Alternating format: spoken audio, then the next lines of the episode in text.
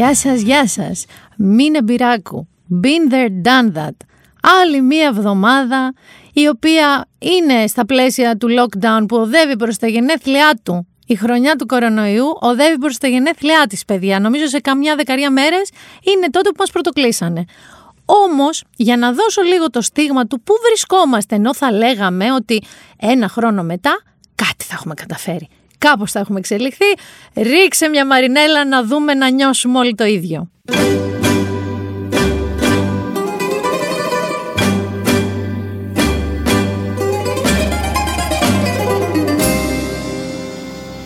Άνοιξε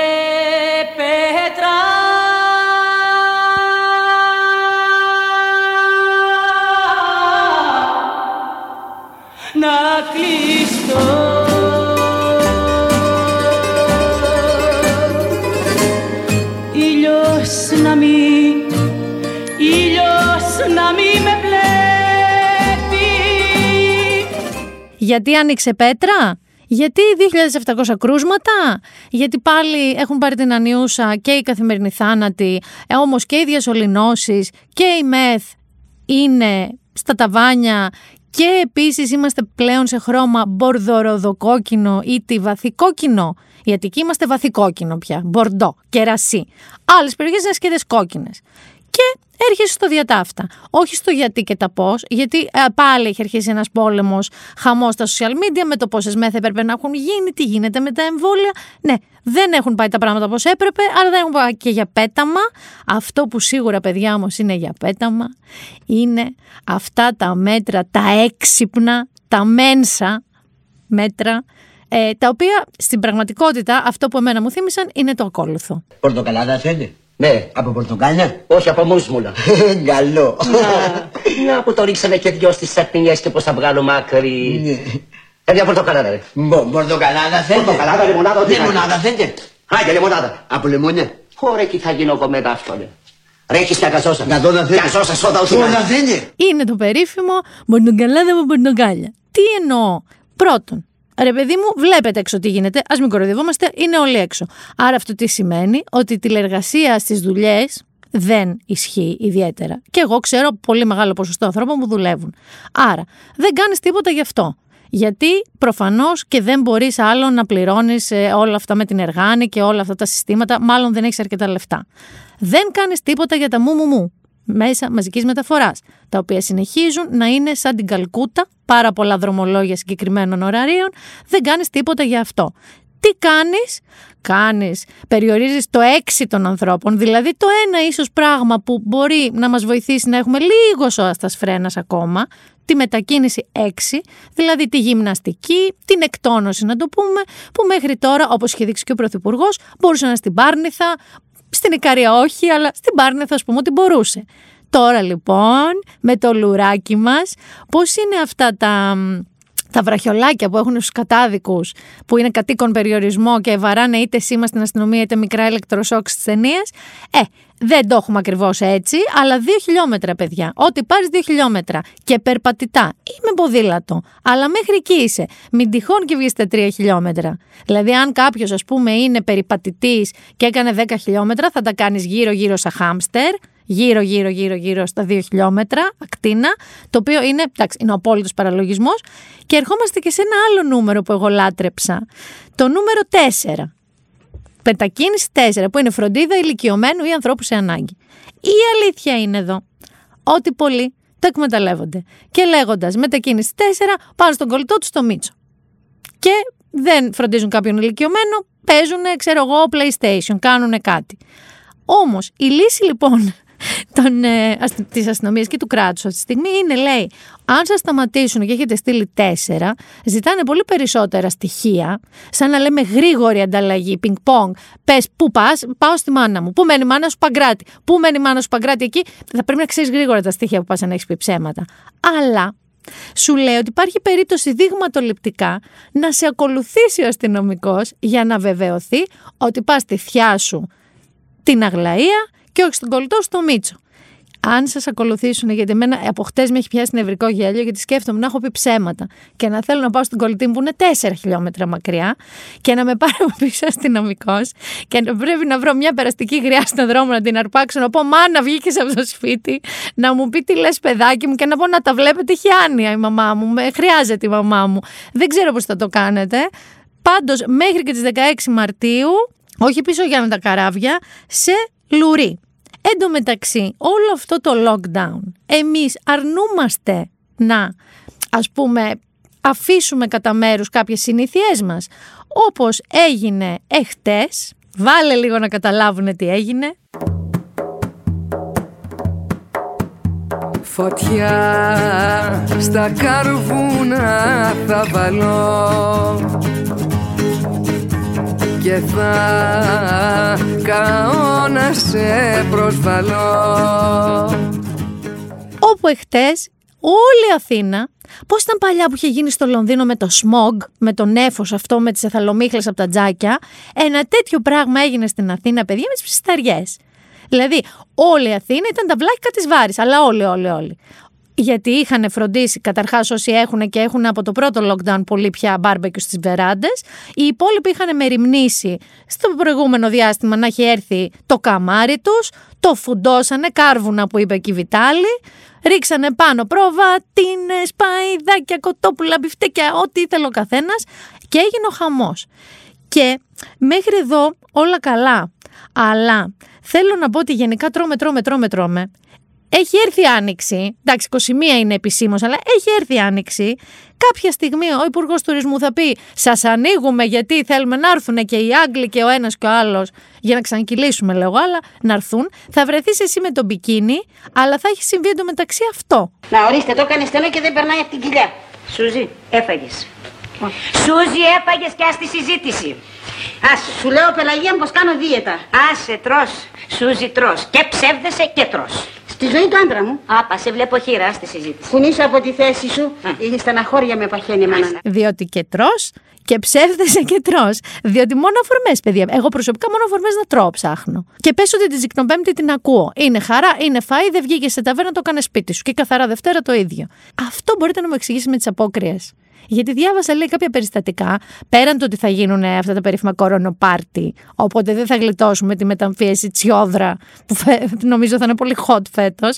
Ε, τα κάνουν λέει online. Κάνουν κάτι λέει online. Καρναβάλια online.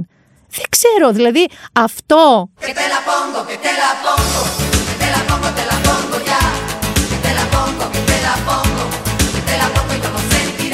Αυτό το κεντελαπόγκο δηλαδή δεν μπορούμε να το γλιτώσουμε. Ούτε φέτος μας έχουν κλείσει μέσα. Ούτε. Θα μου πεις μην μπει κούκλα μου και όλα καλά. Επειδή όμως είπα τώρα για καρναβάλι, που εγώ πραγματικά θέλω να σας το πω αυτό, το μισό από τεσσάρων ετών.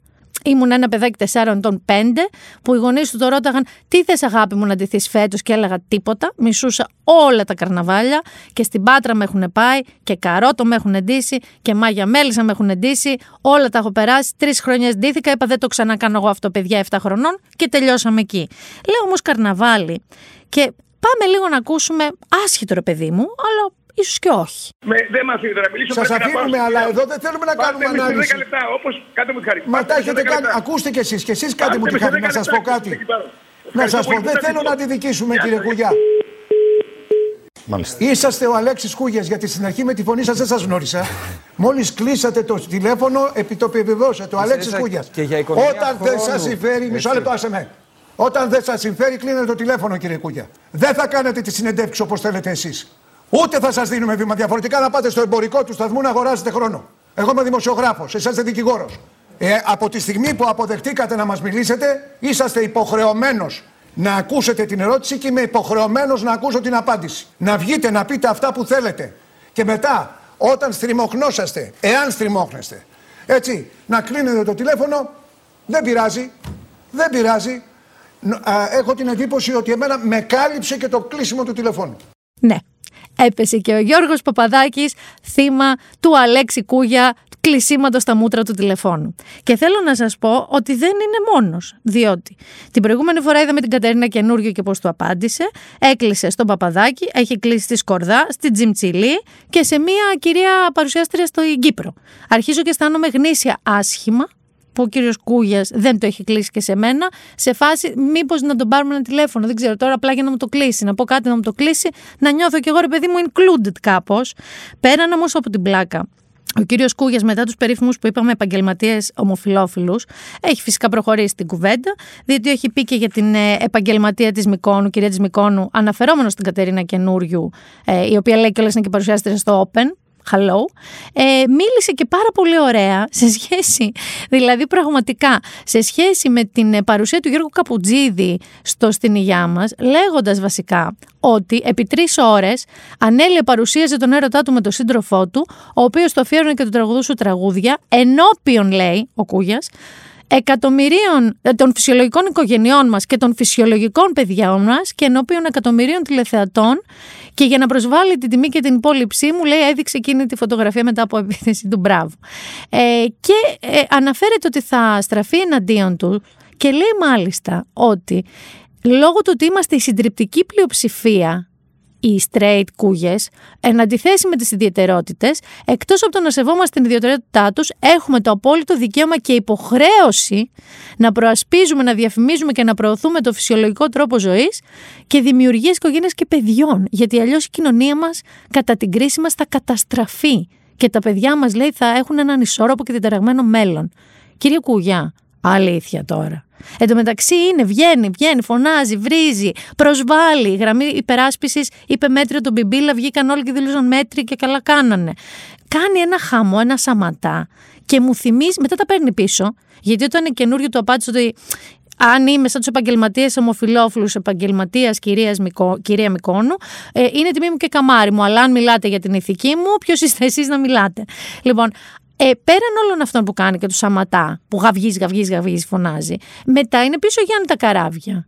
Μετά μαζεύει. Δεν κάνει επί πρακτέου κάτι. Και τι μου θυμίζει, τι μου θυμίζει, γιατί έσπαγα το κεφάλι μου. Να τι μου θυμίζει. Είναι ρε, άντε φεύγα από εδώ ρε. Ποιο είπε τι φεύγω ρε. Άντε ρε, φεύγα από εδώ ρε. Πα, πα, πα, χειραψεί σήμερα. Χειραψεί σήμερα. Άντε φεύγα από εδώ. Βαστάτη τουρκιτάλουγα. Θα σκοτωθούμε. Εσύ ζητάς. Βάστα εδώ. Άστο ρε κύριε Δέσποινα. Ποιον άστονα ρε. Ποιον άστονα. Ζήκο. Μαλώνεις ρε. Μαλώνω ρε. Μη μ' αφήνεις. Ένα λεπτό κύριε Σωτήρη. Μην ακούς πολύ αυτός. Άστο ρε. Εσύ κράτα μου κόντρα. Σε κρατάω καλέ. Πες ότι μαλώνεις να πεθάνεις. Μαλώνω ρε. Πες ότι μη μ' αφήνεις κυρά μου. Κράτα με. Σε κρατάω πώς σε κρατάω. Κόντρα, σκόρτσα. Είναι το απόσπασμα της κακομήρα που είναι ο Ζήκος, ο Χατζηχρήστος, και πάει εκεί να τσαμπουκαλευτεί με τον Ρίζο και βάζει τη Μαρίκα, νομίζω η Μαρίκα Νίνου, δεν θυμάμαι ποια ήταν αυτή, η Μαρίκα Νέζερ, συγγνώμη, που την, ε, κρατά, το- τον κρατάει και λέει: Κράτα με, κράτα με, θα τον σκοτώσω. Με κρατάς καλά, με κρατάς καλά, μην με αφήσεις. Λοιπόν, κάπως έτσι. Και μια και έχουμε μείνει στους δικηγόρους. Να πω και ένα, μόνο αυτό θα θίξω λίγο εγώ για όλη την ιστορία με τον Δημήτρη Κουφοντίνα, ε, που μου έκανε τρομερή εντύπωση, πολύ κακή και αλγινή εντύπωση. Είναι της κυρίας Κούρτοβικ, της δικηγόρου του, ε, το σχόλιο ότι θεωρεί ότι όταν λέει οι συγγενείς των θυμάτων του τον περιγράφουν ως δολοφόνο, τον υβρίζουν.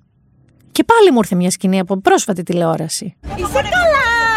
Είσαι καλά.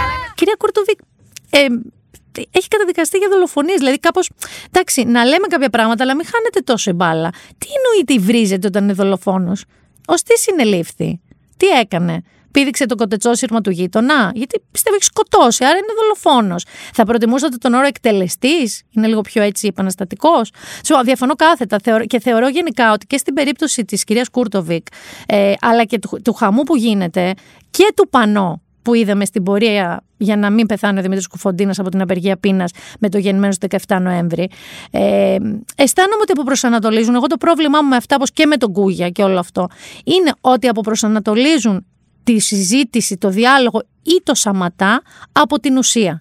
Η οποία ουσία στην περίπτωση του Λιγνάδη είναι οι κατηγορίες παιδεραστίας και στην περίπτωση του Δημήτρη Κουφοντίνα το ζητούμενο είναι ότι είναι απεργός πείνας δίψας, κινδυνεύει να πεθάνει. Είμαστε σε αυτή την κοινωνία που ζούμε, σε αυτή τη δημοκρατία που ζούμε και κάπως εκεί πρέπει να λυθεί ένα ζήτημα. Όχι εύκολο, αλλά πρέπει να λυθεί. Όλο το υπόλοιπο, και το τονίζω, αποπροσανατολίζουν τις συζητήσεις από την ουσία του πράγματος. Και λέγοντας για την ουσία του πράγματος, ε, θέλω λίγο να περάσω ε, και σε κάτι το οποίο επίσης έτσι μου άρεσε.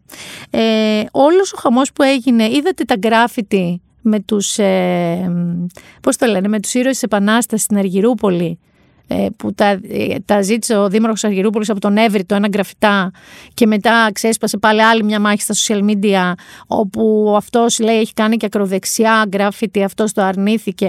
Απλά θέλω να σας πω ότι η ουσία παραμένει ότι η Μπουμπουλίνα είναι σαν τον Μάρκο Λεζέ. Αυτό μόνο ήθελα να καταθέσω. Είναι ίδια με τον Μάρκο Λεζέ στο Δεκόπανη συγκεκριμένα, όχι στη μεταγενέστερη πορεία του, τότε που είχε μαύρα μαλάκια πολύ. Λοιπόν, αυτό που θέλω να πω και το είπα και στο προηγούμενο είναι ότι η κατάσταση πραγματικά σας μιλάω στα social media που εγώ είμαι πολλές ώρες, πραγματικά περνάω πολλές ώρες και μου αρέσανε μέχρι τώρα και μιλούσα και με πέντε ανθρώπους που γνωριζόμαστε ή δεν γνωριζόμαστε καλά αλλά τα λέγαμε εκεί μέσα μου είναι α- αφόρητη. Δηλαδή σε σημείο που αυτή η μορφή κοινωνικοποίησης, γιατί δεν βλέπω και κανέναν άλλον, εγώ με τον Άρη μας στο σπίτι, με τις γάτες μας και εδώ στη δουλειά. Άρα ήταν μια κάποια κοινωνικοποίηση κι αυτή. Ε, είναι τόσο αγριευτικά, είναι τόσο οι άνθρωποι στα ταβάνια, έχουν τόση βοή στο κεφάλι τους, που πέφτουν ρε παιδί μου σε λαρίγκια να δαγκώσουν ένα στο άλλο. Και από τις δύο πλευρές. Δηλαδή έχει μόνο άκρα αυτή τη στιγμή τα social media. Ε, με έχουν κάνει λίγο κάπως ξέρεις να κλειστώ πιο πολύ στον εαυτό μου. Δηλαδή πλέον ε, το κινητό μου το ανοίγω και παίζω ξέρω εγώ κάτι παιχνίδια έτσι τύπου Candy Crush ή Σταυρόλεξα που λύνω και βλέπω τηλεόραση και κάνω κάτι άλλο και μιλάω στα φυτά μου γιατί λίγο με έχει πάρει πολύ από κάτω παιδιά με τα social media δεν μπορώ να το διαχειριστώ. Ό,τι και να πεις είσαι λάθος. Ό,τι και να πει ο δίπλα σου είναι λάθος. Γενικά όλα λάθος. Εντάξει. Κάπου, κάπου έλεος. Έχοντας λοιπόν εξηγήσει για ποιο λόγο ενώ ξημεροβραδιάζομαι στα social media αυτό τον καιρό, νιώθω κάπως, θα το έλεγα έτσι, μία μοναχικότητα να το πω, μία μοναξιά να το πω, μία κρυφή μοναχικότητα, όχι και τόσο κρυφή. Θυμάστε που πριν νομίζω δύο-τρία επεισόδια είχαμε φέρει τον Παναγιώτη Φάσα από το Lipton και από το Project Unlonely και μας είχε πει μερικά tips για το πώς Καταρχάς για το γιατί μπορεί να νιώθουμε έτσι μόνοι μας ενώ περιτριγυριζόμαστε από κόσμο και επικοινωνία και το τι να κάνουμε γι' αυτό. Λοιπόν, επανέρχομαι διότι μου στείλε και μήνυμα Παναγιώτης έχεις κάνει τίποτα από αυτά που είπαμε και θέλω λοιπόν να σας πω ότι αυτό τον καιρό που σας είπα ότι αγριεύομαι λίγο με τα social media και δεν θέλω να συμμετέχω, μπορεί να διαβάζω αλλά δεν συμμετέχω, βρήκα μερικούς τρόπους που ενώ είμαι μακριά με τους φίλους μου και τους δικούς μου, ε, στην πραγματικότητα ε, έχω έρθει πιο κοντά με εκείνους από ό,τι και πριν την καραντίνα. Τι έκανα, λοιπόν, άκου Παναγιώτη και ακούστε και εκεί στο Lipton πώς εκμεταλλεύτηκα τις πληροφορίες σας.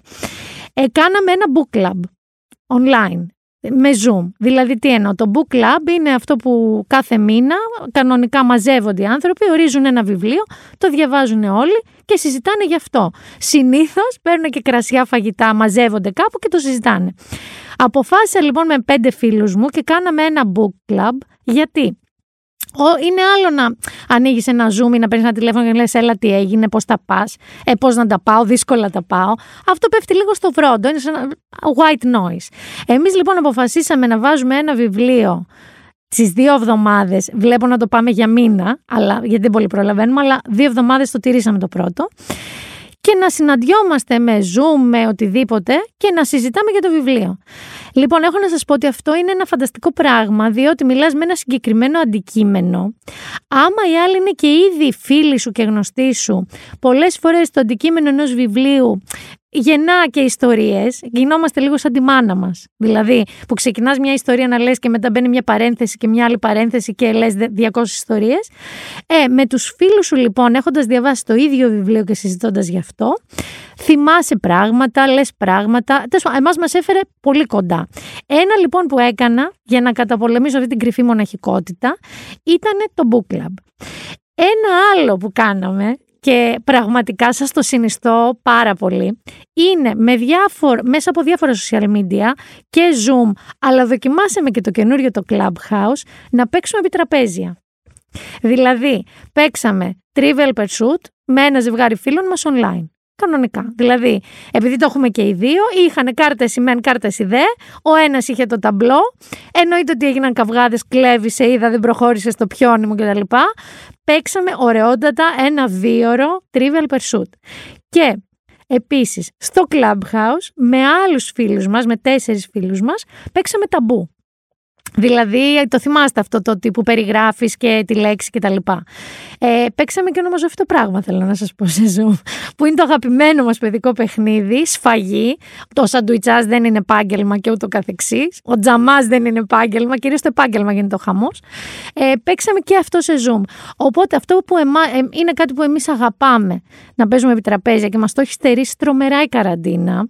Και προσπαθούμε να μην κάνουμε αυτό που λένε ρε παιδί μου και επιστήμονες, ότι μην μαζεύεστε άσχετοι στα σπίτια και ζορίζεστε, το κάναμε μέσω Zoom.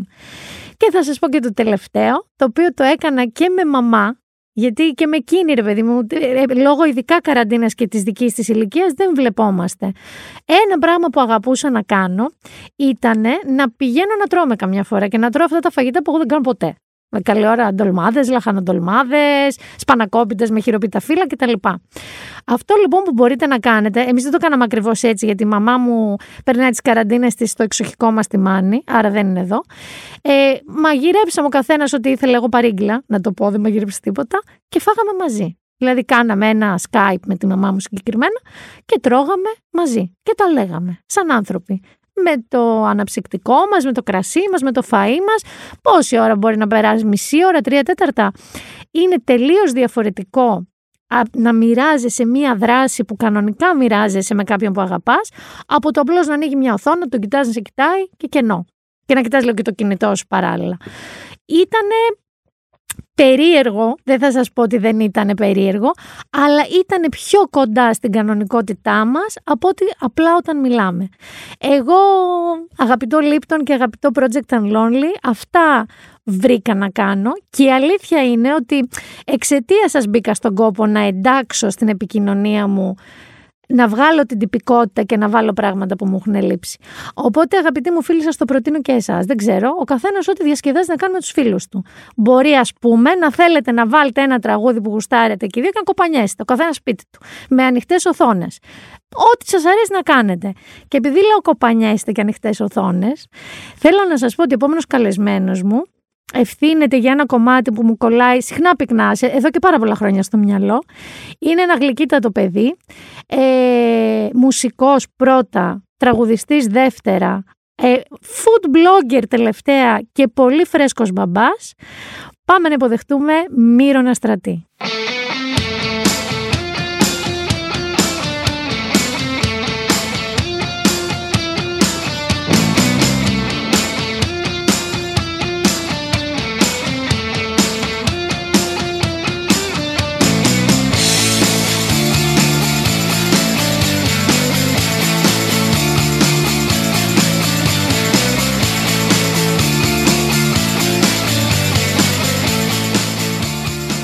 Γεια σου Μύρονα Στρατή. Γεια σας, κυρία Μπουράκου. Δεν με λένε Μπουράκου όμως, επίτηδες το έκανε αυτό. Όχι. Μπυράκου λέγομαι. Εμένα μου αρέσει τον Μπουράκου, πειράζει. Όχι καθόλου. Ε, Λοιπόν, είναι επίσης το... να σου πω κάτι. Λοιπόν, άκου, ε, ε, σε έχω πει Μπουράκου στην είσοδο. Δεν το άκουσα. Αυτό είναι καλό, το σώθηκε.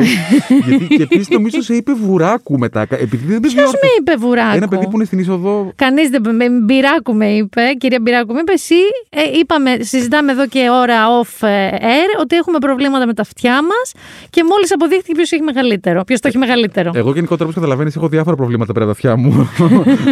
Αλλά ναι, ε, η αλήθεια είναι ότι γνωρίζω πάρα πολύ καλά ότι είναι μπυράκου και μπουράκου, αλλά μην ρωτάς γιατί το κάνω, επειδή είμαι, έχω μια ελαφριά καθυστέρηση, μάλλον. Δεν, ξέρω Δεν τι. έχεις. λοιπόν, θέλω να σου πω ότι Ναι. Ο, ε, το intro που σου έβαλα Ναι. είναι το μα πάνω απ' όλα. Γιατί όμως; Σταμάτα. Όχι, όχι, θα σου πω γιατί. Γιατί, γιατί δεν το έβαλα για καλό. Το έβαλα γιατί εγώ αυτή τη- το κόλλημα τσίχλα στον εγκέφαλο με αυτή τη μουσική που έχω Ναι. τραβήξει εγώ στη ζωή μου, κάθε φορά που το άκουγα κάπου, πέρναγα ένα μήνα με αυτή τη μελωδία στο κεφάλι μου. Είπα δεν θα το περνάς μόνη σου, κούκλα μου. Θα το περάσουν και όλοι οι ακροατές αυτού του podcast. Θα σε κάνω να νιώσεις λίγο πιο άσχημα. Ναι. Πάνε από τότε 12 χρόνια. Το ξέρω. Όχι, Εγώ ξέρω το πολύ σκέφτομαι και καλά. λέω, «Τι- Δεν γίνεται. Ε, ο- Είναι φοβερό. κάποια στιγμή που συνειδητοποίησα ότι οποτεδήποτε για κάποιο λόγο το συναντάω στο δρόμο μου, κάπως το ακούω και μου κολλάει, Είναι είχα φοβερό. ψάξει, είναι το δο- 2011. Ε; 2000. 11 ή 10. 9. 9. Ωραία. Λοιπόν, 11 νόμιζα εγώ. Χαμός. Και λέω, δεν είναι δυνα... Δηλαδή είναι σαν, ε, σαν σπέλ, ρε παιδί μου, αυτό το πράγμα. Ναι, ναι, είναι. Και το άλλο που θέλω λοιπόν να, να ναι. ξεκαθαρίσω λίγο σε όσους μας ακούνε, είναι ότι εξαιτία σου έχω ζήσει τη μοναδική πραγματικά ωραία κοπή πίτας εταιρική που έχω περάσει στη ζωή μου και ταυτόχρονα την πιο εξευτελιστική. Που εξαιτίας του ότι ήταν εξευτελιστική ήταν και υπέροχη. Συνήθως οι κοπές πίτας, παιδιά, οι εταιρικές είναι ε, ε, να πάμε εκεί να δώσουμε τον παρόν, να Ναι, φύγουμε. Έτσι ήταν τα πλάνα μας και τότε. And then Mironas happened, ο οποίος μας τραγούδισε. Ήμουν ο καλεσμένος ο, ο τραγουδιστής της κοπής, ας πούμε. Ήταν ο guest of honor μας, το surprise μας βασικά και εκεί ξαφνικά η εταιρεία ήταν κάτι άλλο από αυτό που νομίζαμε ότι είναι αυτή η εταιρεία. Καταρχάς, έχω να πω πως η κοπή πίτας έγινε ακριβώς απέναντι από τα γραφεία σε ένα ξενοδοχείο. Ναι. Γιατί μίλαγα με ένα κοινό μας γνωστό και του λέω Πού είστε, και μου λέει Πού έγινε το αυτό, ακριβώς απέναντι. Πού έγινε η κοπή πίτα. Οπότε είναι σημείο αναφοράς για πολλά, Για πολλά πράγματα. πράγματα αυτή η κοπίτας. Λοιπόν, Μύρονα, Παρακαλώ. αρχικά, Βέβαια. εγώ νόμιζα και είχα την αίσθηση ότι είσαι ένας ντροπαλός άνθρωπος εκφύσεως, ένας έτσι λίγο private και ντροπαλός. Είσαι ή τζάμπα το νόμιζα; Ε, ε, ε, εγκεφαλικό. Πιστεύω ότι σε πολλά επίπεδα μπορεί να είμαι σε πολύ συναισθαλμένο και ντροπαλός, αλλά σε άλλα επίπεδα ίσως καθόλου. Δηλαδή. Πώς είναι- θα σε περιέγραφε συνολικά; Α, μη, μη σκέφτεσαι πώς είσαι με τους κολλητούς σου, με τη γυναίκα σου, δεν ξέρω με όποιον. Σκέψου σε, σε με, με μια κοινωνική συνθήκη. Λοιπόν, το έχω. Ναι. 150 άτομα πάρτι Ναι. που πας, δεν είναι, κο- είσαι φίλος φίλου φίλου και βρίσκεσαι εκεί.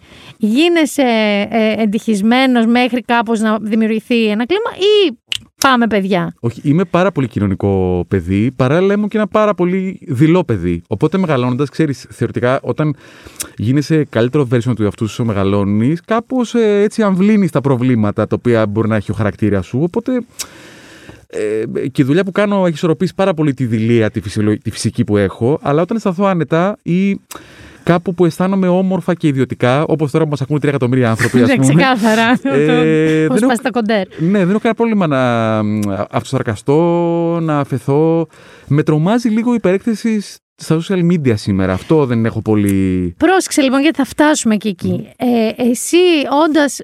Άρα έχεις δίκιο ότι μεγαλώνοντας κάπως εξισορροπούμε τις καταστάσεις, ενώ μικρή είναι όλα πιο οξυμένα. Εξού ίσως και η φράτζα σου τότε. Η μακριά φράτζα που κάπως έκρυβε λίγο, θεωρώ. Ήταν, ήταν συστολή αυτή. Α, άμυνα. Ήταν προστασία, άμυνα. Κρυβόμουν. Πρέπει να το, δεν, δεν- το σκέφτομαι τώρα γιατί. Ε, μεταξύ, όλοι νομίζουν ότι έκανα πολλά πράγματα. Δεν έκανα. Λουζόμουν και έβγαινα έξω. Το μαλλί μου ήταν έτσι. Με την Φανταστικό Παναγία. μαλλί. Ήταν ό,τι Φανταστικό. πιο παράξενο μου έχει συμβεί. Παρ' όλα αυτά και εγώ αισθάνομαι ότι ήταν λίγο, ξέρεις, λίγο με βλέπετε και λίγο Ναι, όχι, ναι. δεν νιώθω και πολύ άνετα. Λοιπόν, αυτό όμως εσύ το εξορροπείς με τρομερή έκθεση, γιατί όσο και αν είναι δημιουργία το τραγούδι και η μουσική, γιατί έπαιξες και κιθάρα αρχικά, δεν ήταν από την αρχή. Έπαιζα- ήμουν χρόνια αποκλειστικά κιθαρίστας, δεν είχα πλησιάσει μικρόφωνο για μια δεκαετία. Πού έπαιζες κιθάρα, έχεις παίξει και σε γνωστούς, ε; Ναι, ε, έπαιζα με τους Sonar, με τον ε, αδε- αδερφό του ε, φίλου του Πλιάτσικα, έπαιζα μετά με τους Pix Class για ένα διάστημα, με τον Κοργαλά και την Ευρυδίκη. Έχω κάνει μια γύρα, λέει, σαν κιθαρίστας από επαγγελματικά σχήματα. Οπότε αυτό ενδεχομένως το ότι βρισκόσουν on stage, άλλον δεν ήσουν front.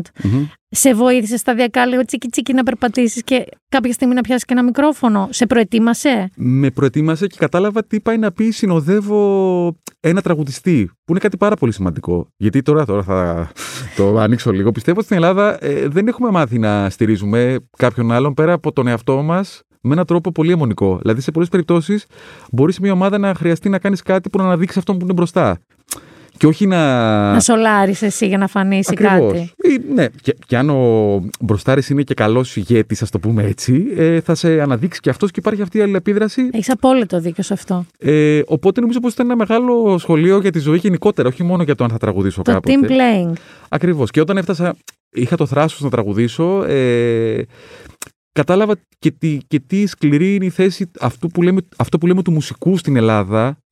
Που ξέρεις, α, αυτά τα στεγανά, ο, ο τραγουδιστής φίρμα που πετάει με business και ο μουσικός που σκάβει. το- Κάργο. σε- ναι, σκάβει για να κοιμηθεί το βράδυ, ας πούμε. Αυτά, ξέρεις, μετά από λίγο δεν, δεν μπορούσα ρε, να υπάρξω σε αυτό το χώρο με αυτόν τον τρόπο. Δεν έχω πετάξει ποτέ σε κλάση σε business της ζωής μου. Δεν ξέρω πώς είναι. σε ένα αεροπλάνο μια business class, ας πούμε. Με την Παναγία, δεν ξέρω. Και δεν έχεις σπάσει, φαντάζομαι, μια πανάκριβη σου τα ξενοδοχείου. Γιατί. Έχει τύχει αυτό και έχω περάσει ε, πάρα πολύ άσχημα. Γιατί ξέρεις τι γίνεται. οι, Πώς φοβε... έγινε; οι φοβερές σουητέ μπαίνεις, επειδή εγώ είμαι πάρα πολύ της παρέας. Και με, με την πάντα μου και με την ε, ορχήστρα μου, ας το πούμε έτσι, είμαστε πάρα πολύ φίλοι.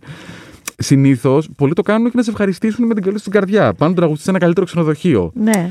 Τα παιδιά, επειδή είναι φίλοι μου, ξέρουν τι πάει να πει αυτό, αλλά είναι όλοι μαζί και κάνουν χαμό σε ένα ξενοδοχείο και εγώ είμαι σε ένα άλλο μόνος μου. Κυρία, ας πούμε, με παντόφλες και μπουρνούζι και σονσόν. Λες, πω, πω, φευρό δωμάτιο. Μετά από πέντε λεπτά κάτω στο κρεβάτι και λες, και τώρα τι κάνουμε; Αυτή είναι η ιστορία της ζωής μου. Δηλαδή, όλα τα πιο ακριβά και τα πιο όμορφα πράγματα στον κόσμο είναι να τα μοιράζεσαι. Να περνάς καλά με αυτούς που αγαπάς. Αλλιώς τι να τα κάνεις μόνος σου; Αυτό. Μεγάλη Σοφία. Καλά, έχω πάρει πάρα πολύ φορά σήμερα. Τρελάθηκα, τρελάθηκα. Πόσο χρονών είσαι; Είμαι 39-23 Γενάρη. Έγινα Δε- τώρα. δηλαδή ούτε, ούτε τέσσερα μπροστά. Τίποτα. Πάρα πολύ Σοφία για χωρίς τέσσερα μπροστά μύρονα στρατή. λοιπόν, σε, πάω, σε, σε γυρίζω λίγο στην εποχή των κιθαρών για, για ένα Ναι. λόγο. Ε, κάποια στιγμή είχα διαβάσει σε μια συνέντευξή σου ότι είχες πει ότι ο βασικός λόγος που έπαιζες τότε μουσική και τα λοιπά είναι να μπορείς να αγοράζεις κιθάρες. Είχες ναι. ένα θέμα. Είχα, είχα μεγάλο θέμα. Πόσες κιθάρες έχουμε στη συλλογή μας τώρα; Εντάξει, έχω, έχουν περάσει από τα χέρια μου πολλές κιθάρες, πολλές παραπάνω σχέσεις με τις γυναίκες, ας πούμε. Γιατί με τις γυναίκες πάντα είχα σχέση και πολλά- είχα μια τελείως υπορρυθική προσέγγιση στο θέμα, αλλά ε, είχα πολλές κιθάρες και ξέρεις, η κάθε κιθάρα έχει το χαρακτήρα της, την εικόνα της. Αυτή τη στιγμή έχω νομίζω καμιά δωδεκαριά. Ποιο είναι, αν μπορούσες να, να την πιάσεις με τα χέρια σου, να την κάνεις δική σου, ποιο είναι το ιεροδισκοπότηρο της κιθάρας; Είναι όπως το φαΐ τη μαμάς αυτό το πράγμα. Είναι η πρώτη κιθάρα που μου πήρε ο πατέρας μου όταν ήμουν 16 χρονών, που ήταν μια Gibson Les Paul, μια θρηλυκή κιθάρα, ρε Σου παιδί. πήρε ο μπαμπάς σου τόσο χρόνο Γκίψον.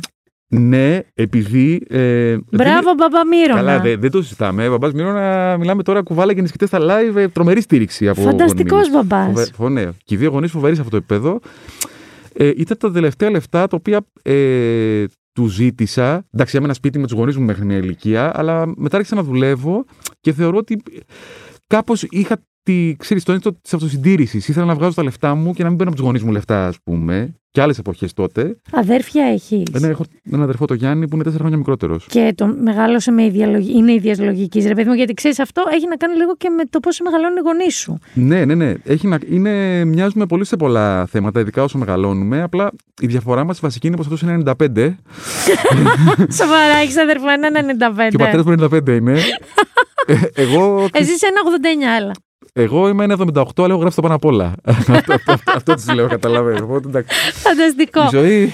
Και δεν μου λες, οκ, άρα η afro disco μπορώ να δεχτώ ότι είναι η συναισθηματική πρώτη σου κιθάρα. Ε, ποιο θεωρείς πιο epic; Solo, ρε παιδί μου, ένα πράγμα που το ακούς και σου σηκώνει τη τρίχα που να το έχεις ακούσει δύο δισεκατομμύρια φορές. Ένα όμως θέλω. Δεν Ε. θέλω να μου πεις δεν μπορώ να διαλέξω. Κοίταξε, και πάλι θα βουτήξω στην νοσταλγία και θα σου πω ότι το ένα κομμάτι που άκουγα ας πούμε, στο Λύκειο με τα ακουστικά και χανόμουν και βούρκωνα και αισθανόμουν είναι το, το November Rain των Guns N' Roses που είχε ένα σου- Slash. Σούπερ. Είναι σε όλο το επίπεδο τραγουδάς, ρε παιδί μου. Ναι, ναι, αυτά είναι ναι. τα πιο πετυχημένα όλο στην ιστορία για μένα. Αυτά που δεν είναι μόνο. wing, wing, wing, Είναι αυτά που έχουν λένε μια ιστορία από μόνα τους μες στο κομμάτι. Ναι, ναι, ναι, φοβερό. Έχεις δίκιο, έχεις δίκιο. Αυτό είναι, είναι όμως λίγο ξέρεις, και τα, βι- τα βιώματά μας. Δηλαδή, Guns N' Roses ήταν huge τότε. δηλαδή, Huge, κοβόμασταν όλοι γι' αυτό. Τότε στο Λύκειο εγώ ήμουνα. Μάλλον τηλεγυμνασίου ήμουνα Nirvana και Guns N' Roses. Δηλαδή δύο κόσμοι τελείως διαφορετικοί, αλλά συνυπήρχαν και ήμουνα super fan. Έτσι ήταν, ρε, ήταν κασέτες. Ναι, ναι, ναι, αυτό. Κασέτες, το βάζαμε όλα εκεί μέσα. Απλά ό,τι μας άρεσε. Αυτό, αυτό, χωρίς ε, κόμπλεξ. Πρώτο τραγούδι, μη δικό σου. Ε, καταρχάς βγήκες ε, σε ας πούμε συναυλία ή μαγαζί ή όπου ήταν η πρώτη φορά που τραγούδησες με δική, δικά σου τραγούδια ή έκανες πρώτα Όχι, όχι. Είχαμε, covers, καλά, είχαμε στο Λύκειο μία μπάντα, ε, λεγόμασταν Άφιλτροι. άφιλτροι. Αφιλτροί και λέγαμε τώρα covers στα πάντα. ε, τρα- Ήμασταν όλοι κολλητοί. Ακόμα και τώρα, δηλαδή, με τον τραγουδιστή είμαστε πάρα πολύ κολλητοί. Τη μπάντα, εγώ παίζα κιθάρα τότε, δεν τραγούδαγα, έτσι υπενθυμίζω.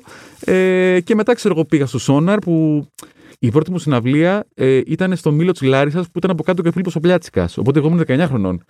Μέλο από Φίλιππος ο Πλιάτσικας, είχα να παίξω ένα πρόγραμμα άγνωστο. Ήταν πολύ μεγάλη πίεση αυτή για Πάρα να πολύ. πω στην ηλικία. Αλλά στην ηλικία αυτή δεν έχεις και την άγνοια κινδύνου λίγο. Την έχεις. Ε, την έχεις. Την Αλλά έχεις. εγώ ήμουν, επειδή είμαι και λίγο αγχώδης, δεν την είχα. Εντάξει, καταλάβαινα τι συμβαίνει και τη σημαντικότητα της κατάστασης. Ήταν κάτι huge για μένα το Να δεύτερο. σε ρωτήσω κάτι τώρα, επειδή από ό,τι καταλαβαίνω έτσι ήσουν και από μικρός.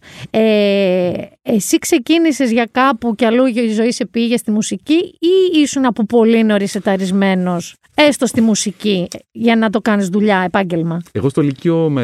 και στο γυμνάσιο έλεγα θα ασχοληθώ με τα οικονομικά. Α, Γενικότερα όμως, δεν, δεν ήξερα δεν τι πάει να ήξερες πει. τι; Έλεγα χρηματοοικο- Λεφτάκια. Ναι, χρηματοοικονομικό πειραιά. Γιατί επειδή είχα ακούσει ότι είναι μια καλή σχολή και το είχα συνοηθεί στο μυαλό μου μόνος με τον εαυτό μου, ας πούμε.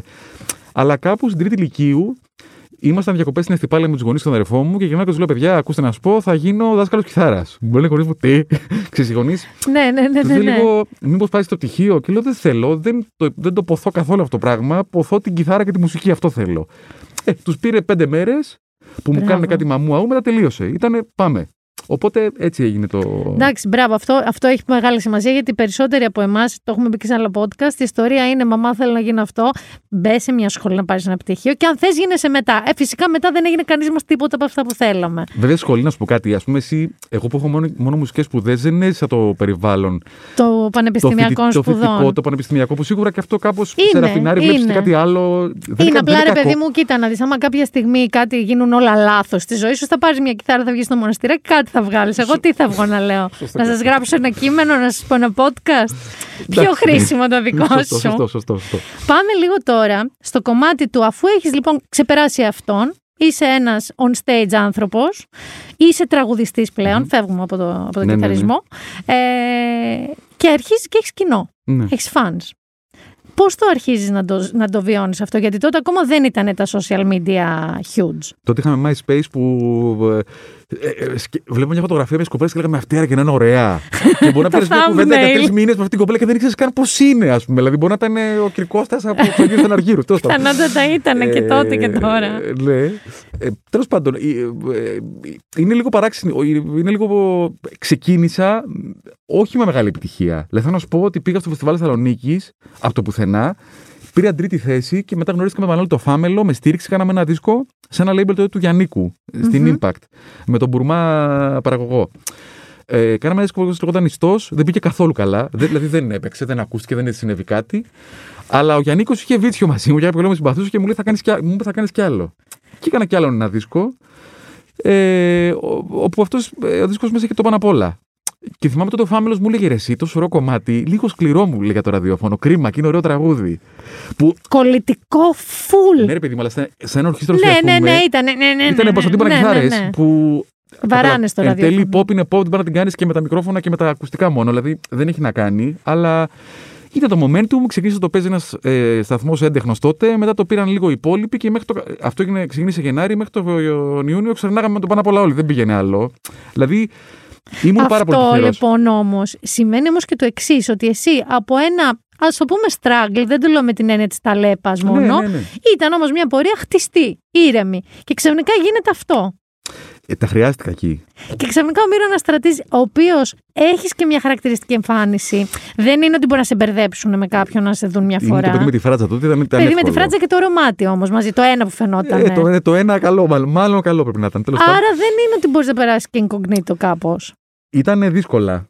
Ήταν δύσκολα γιατί; Είναι αυτό το ότι είχα και μια επώνυμη σχέση. Γιατί και εγώ έχει συμβεί και αυτό στη ζωή Θα μου. φτάσουμε και εκεί, θα φτάσουμε. Ε, οπότε ρε παιδί μου, όλο αυτό ξαφνικά ε, ζούσα καταστάσεις, ας πούμε, που ήμουν σε μια ταβέρνα και ερχόταν μια μαμά με παιδάκια, εγώ με το μαρούλι στο στόμα και ήμουν και έλεγα ναι και να βγάλουμε ναι και κάναμε και πολλούς συνδυασμού. Δηλαδή, ε, από εκεί που ήμουν τύπου μη, μη φωνάζετε, μας κοιτάνε, επειδή ντρεπόμουν σαν παιδί, ξαφνικά όλοι κοιτάζαν εμένα. Με κάμερα, κάμερες σαν στο Μύρονα. Ναι, ναι, δηλαδή ένα μισό χρόνο τα χρειάστηκα λίγο. Μέσα μου πιστεύω ότι δεν άλλαξε πολύ η συμπεριφορά μου. Γιατί Όχι, η αλήθεια είναι ότι δεν έδειξες φοβικός. το, το έζησα μόνος μου, ας πούμε. Και σε πάω εκεί στην ιστορία με τη Μέρη για ένα λόγο. Έζησες ως ένα παιδί αρκετά private μία υπερπροβεβλημένη σχέση που στο δικό μου το μιλώ είναι τρομακτικό. Είναι τρομακτικό επειδή δεν ήταν κανείς έτοιμος γι' αυτό. Δηλαδή, εγώ σίγουρα δεν ήμουν έτοιμος γι' αυτό και δεν μπορούσα να το διαχειριστώ καλά και δεν ήξερα και τι να κάνω, γιατί είχε σηκωθεί ένα τσουνάμι που ε, αν έπαιζες μπάλα, ε, ξέρεις, ο κινδύνευες να γίνει μαϊντανός. Αν δεν έπαιζες μπάλα, έλεγαν ε, το βλάκα. Τι νομίζει ότι είναι, ποιος νομίζει ότι Ήταν είναι; πολύ παράξενο να διαχειρίσουμε αυτό και το πιο αστείο από όλα ήταν έβλεπα τον εαυτό μου, ας πούμε, σε φωτογραφίες, σε περιοδικά.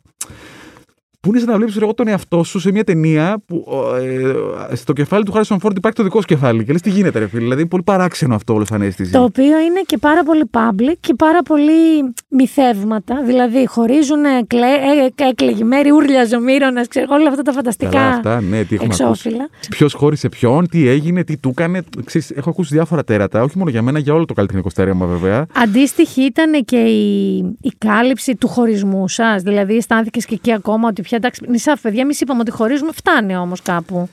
Ήταν δύσκολα. Και το δύσκολο είναι ότι ρε παιδί μου, ο κόσμος στα δημόσια πρόσωπα, θα πούμε έτσι, ταυτίζεται και σε ρωτάνε, λες και είναι κάποιος φίλος σου από το 1999 και σου λέει. Και στην «Με το πλατεία κορίτσι- της Βούλας, ας πούμε. Ναι, ναι, ναι, με το κορίτσι χωρίσατε. Ξέρω εγώ, Ποροπόλης. και εσύ τώρα έχεις τον πόνος σου που χωρί και δεν είσαι καλά. Και πρέπει να, να εξηγήσεις τώρα στον άνθρωπο που και αυτός το κάνει. Πρέπει να παρηγορήσεις τον κόσμο που το αγαπημένο του ζευγάρι δεν είναι πια, ενώ εσύ είσαι το ζευγάρι που δεν είναι πια. Και ξέρεις ποια είναι η πλάκα. Δικαιολογώ πάρα πολύ τον κόσμο και ποτέ, θέλω να πιστεύω δεν έχω φερθεί ποτέ άσχημα σε κανέναν. Και πάλι το πέρναγα μόνος μου. Δηλαδή, ο άλλος έχει κάτι δικαίωμα από τη στιγμή που εγώ έχω εκτεθεί να μου πει αυτό που αισθάνεται. Δεν έκανε κάτι κακό άνθρωπος. Απλά εγώ δεν ήξερα πώς διαχειριστώ όλο αυτό το πράγμα. Ερώτηση. Η, μετε, η μετά, η τωρινή σου σχέση που έχει και ένα παιδί και θα φτάσουμε και εκει είναι με την Κατερίνα, είναι πάρα πολύ private. Είναι το άλλο άκρο από εκείνη τη Μπορεί και σχέση. να το έχω παρακάνει λίγο. εσύ. Μπορεί και να το έχεις παρακάνει, τι μονόκερες παιδί υπάρχει αυτή η κοπέλα που λέει ο Μύρονας κτλ. Ναι, Ε, νομίζω ότι είναι πιο κοντά σε σενα στην ηρεμία που χρειάζεσαι στην προσωπική σου ζωή. Όμως, πώς το κατάφερες αυτό, ενώ εντωμεταξύ social media happened; Δηλαδή, πια είναι τα social media, ο καθένας μπορεί να τραβήξει μια φωτογραφία, να ανεβάσει ένα story, να το γράψει στο Twitter, στο Facebook, ξέρεις, όπου TikTok πια, ό,τι να είναι. Και εμείς, όντως, το κοινό, είδαμε πολύ αργά ποια, ποια ήταν η σχέση σου. Πώς το κατάφερες αυτό, τι κάνατε, κρυβόσασταν; Όχι, κάθε άλλο. Νομίζω ότι απλά πάλι μεγαλώνοντας καταλαβαίνω ότι υπάρχουν μερικά πράγματα τα οποία με κάνουν και αισθάνομαι άνετα και άλλα τα οποία δεν με κάνουν να αισθάνομαι άνετα. Δηλαδή, μπορεί ας πούμε, να φτιάξω ε, γαρίδε γανάκι και να μ' αρέσουν στο πιάτο και να ανεβάσω ας πούμε, ένα story και να αισθάνομαι OK με αυτό. Που είναι πάλι κάτι πολύ private ότι θα φάω το μεσημέρι. Γαρίδε σαγανάκι. Ε, ναι, ε, που είναι και πολύ ωραίες. Αλλά τώρα, ας πούμε, το να ανεβάσω ε, το κορίτσι μου ή το γιο μου, ακόμη δεν έχω αισθανθεί άνετα να το κάνω. Με τρομάζει λίγο αυτή η έκθεση, δεν ξέρω γιατί. Δεν είναι φοβερό ότι εσένα σου συνέβη το στραπάτσο της ε, α, α, υπερβολικής ανεξέλεγκτης δημοσιότητας όταν ο κόσμος δεν είχε τα μέσα που έχει τώρα. Ναι, Ήταν, ναι. Μου λέει, ήταν το Space, ε, όχι ποιο ήταν, το MySpace δεν είπαμε, ναι, το MySpace είπαμε ναι. πριν. Και τώρα που ο κόσμος μπορεί πραγματικά να, να δει τη ζωή του άλλου, όχι από κλειδαρότρυπα, από παντού, εσύ καταφέρνεις να ζεις μια πιο ιδιωτική ζωή. Εντάξει. Είναι οξύμορο αν μη τι άλλο. είναι όλα. Ξέρεις τι, νομίζω ότι πρέπει. Είναι δύσκολο να. Καταρχάς, να πούμε ότι αυτή η κουβέντα έχει, ε, περιέχει ένα κίνδυνο. Όποιος μοιράζεται τη ζωή του σε όλα τα επίπεδα, δεν θεωρώ ότι κάνει κάτι κακό έτσι. Αυτό μην, μην το Όχι, δαιμονοποιείς. όχι, δεν το λέω έτσι. Ο Μερικοί είναι καθένας ok να ανεβάσουν, ακριβώς. ε, οκ, δηλαδή και τους δίνει χαρά αυτό το πράγμα και ο καθένας ρολάρει, ας το πούμε όπως θέλει. Ε, απλά εγώ ναι, δε- κάνω πράγματα με τα οποία θέλω να πιστεύω πλέον ότι αισθάνομαι άνετα. Γιατί είχα βρεθεί σε πολλές άβολες καταστάσεις στο παρελθόν, σε πολλά επίπεδα. Ακόμα και συνεντεύξεις μου κάνει να νιώσω άβολα, που και πάλι δεν φταίνει οι άνθρωποι. Εγώ το έζησα έτσι, ας πούμε. Οπότε το κρατάω σε ένα σημείο. Δηλαδή, ας πούμε, δεν έχω πρόβλημα, ξέρω εγώ, που θα μιλήσουμε και αυτό θα μου πεις τώρα, στο φαγάκι, να βγω μόνο μία ποδιά για να γελάσουμε. Ναι. Δεν έχω κανένα πρόβλημα να το κάνω αυτό. Σε... Αλλά εκεί είναι ένα δικό σου ελεγχόμενο περιβάλλον, το κάνεις εσύ έτσι όπως θες. Ακριβώς το οποίο μπορώ να το τρέξω στα απόλυτα όρια και αισθάνομαι άνετα και να εκτεθώ και να καραγκαζοποιηθώ και να γίνω και ρόμπα επειδή έχω επιλέξει να το κάνω εκεί, ας πούμε. Αυτό. Πάμε τώρα σ- σε ό,τι αφορά την Κατερίνα. Κυρίως κάνατε ένα παιδί. Κάνατε ένα γιο. Μμμ. Ο οποίος πόσο είναι τώρα; Τώρα είναι 8 μηνών. Που σημαίνει ότι γεννήθηκε μέσα στην καραντίνα, μέσα στην πιο δύσκολη και περίεργη, weird συνθήκη που έχουμε ζήσει και εμείς και οι προηγούμενες γενιές. Άρα αυτός, αυτός ο πιτσιρίκος γεννήθηκε μέσα στην πανδημία και μεγαλώνει και μέσα στην πανδημία. Δηλαδή βλέπει έξω όταν το βγάζετε με το καρότσι του βόλτα, μάσκες παντού. Αυτό ακριβώς. Σε προβληματίζει αυτό. Πώς, πώς θεωρείς ότι θα το κάνεις counter, θα το αντι- ισοσταθμίσεις αυτό; Κοίταξε, νομίζω πως ε, από τη στιγμή που το παιδί είναι ε, 24 ώρες την ημέρα με τους γονείς του, μπορεί να χάνει λίγο σε κοινωνικότητα και να βλέπει και έναν κόσμο λίγο παράξενο με μάσκες, όπως είπες, αλλά από την άλλη, ξέρεις, μεγαλώνεις σε ένα υγιές περιβάλλον με δύο γονείς που είναι μαζί συνέχεια. Ε, εγώ γενικά ξέρεις, δεν μπορώ για καθόλου τα πρότυπα του, μπα- του πατέρα και της μητέρας που η μητέρα ασχολείται και το πατέρα. παλιακά. Καμία σχέση. Το παιδί το μεγαλώνουμε μαζί επειδή το κάνουμε επειδή έτσι μας αρέσει. Πώς το πω, μου βγαίνει φυσικά. Ρε αυτό. Σιμίρονα, ε, κάνω μια μικρή παρένθεση. Έχεις πει τουλάχιστον 3-4 χρόνια πριν ότι ήθελες να γίνεις μπαμπάς. Μμ. Που ήσουν ξέρω 34-35. Καλά, από 24 το λέω αυτό, τι είναι. Ειλικρινά, όχι ότι χαλάς τη βιάτσα, αλλά Ναι. τη χαλάς. Ε, πολλοί άντρες σκέφτονται αυτή τη στιγμή αυτό να ξέρεις. Πώς γίνεται, δηλαδή, σκέψου ότι και οι γυναίκες ακόμα δεν το, δεν, σε, στις ηλικίες αυτές το σκέφτονται ακόμα αν το θέλουν, πώς θα το εντάξουν στη ζωή τους, μόνο τα προβλήματα. Εσύ πρέπει να μεγάλωσες ένα πολύ ωραίο περιβάλλον εσύ ο ίδιος, Αυτό μου να έχεις είναι- καλή παιδική ηλικία. Και όμως πώς, δηλαδή δεν σκεφτόσουν ότι αν κάνεις ένα παιδί, πω, πω, δεν θα ξαναξενυχτήσω με τους φίλους μου για καιρό, δεν θα μπορώ να πω ανα πάσα στιγμή στην κοπέλα μου, πάμε να φύγουμε, να πάμε κύμολο Έχουμε τεράστια αγάπη εκεί. Τεράστια. Κίμολα. Και οι δύο. Τι μας- Είναι το ένα νησί που θέλω να ζήσω στον κόσμο εκεί. Δεν υπάρχει τώρα. εκεί. Μία- Το μιλάμε τώρα. Κίμολα, άστο. Άστο. Μην το Δεν μάθουμε, θέλω, μην δεν το μάθουμε. θέλω αυτό, αυτό, γιατί το έχουν παραμάθει τελευταία. Καλά είμαστε. Ναι, ναι, είναι Λοιπόν, φοβερό. είναι, μου φαίνεται πολύ περίεργο ότι όταν ένα νέο αγόρι με καριέρα μουσικού κιόλας, που κακά τα ψέματα, ένας rock star, pop rock star, έχει και κορίτσι για να φάνε και κότες. Σκέφτεται ρε φίλε παιδί. Εντάξει, Πώς; ε, δεν είναι. Είναι περίεργο, Πολλοί δεν είναι; κόσμος, επειδή ας πούμε το, μπο- μπορεί να γνωρίσει το, όνο- το όνομά μου με κάποιο τρόπο, κάπου το έχει ακούσει. Μην νομίζεις η ζωή που κάνουμε είναι. Δηλαδή, εγώ δεν έχω, δεν έχω παίξει ποτέ σε μαγαζιά μεγάλα. Ναι. Ε, παίζω, δηλαδή, Τύπου να μην στα μπουζούκια απολογώ- εννοείς. Ναι, παίζω μία με δύο φορές την εβδομάδα όλη μου τη ζωή και όλες τις υπόλοιπες μέρες είμαι ένας ήρεμος άνθρωπος. Τα τελευταία τρία χρόνια γουστάρω πάρα πολύ τα techno party, αυτό δεν μπορώ να το κρύψω. Τραβιέμαι στα γεράματα. Σοβαρά μιλάς. Έχεις πάει ποτέ στο techno Ε, party; Εμένα μου, αρέ- μου άρεσε κάποτε το τέκνο. Α, Το έχει πολύ, περάσει την περίοδο την πολύ, καλή. πολύ, πολύ. Με τα μαγαζιά που υπήρχαν τότε, τα πάρτι που γινόντουσαν τότε κτλ. Εγώ είμαι λίγο αρκετά μεγαλύτερη, είμαι 46 και έχω προλάβει Σιγά τις... καλέ. Ρε, εσύ, εγώ Δεν έχω σου φαίνεται. προλάβει, προλάβει Αυτό, αυτό. νόφιτα, άλση, όλα αυτά τα έχω προλάβει.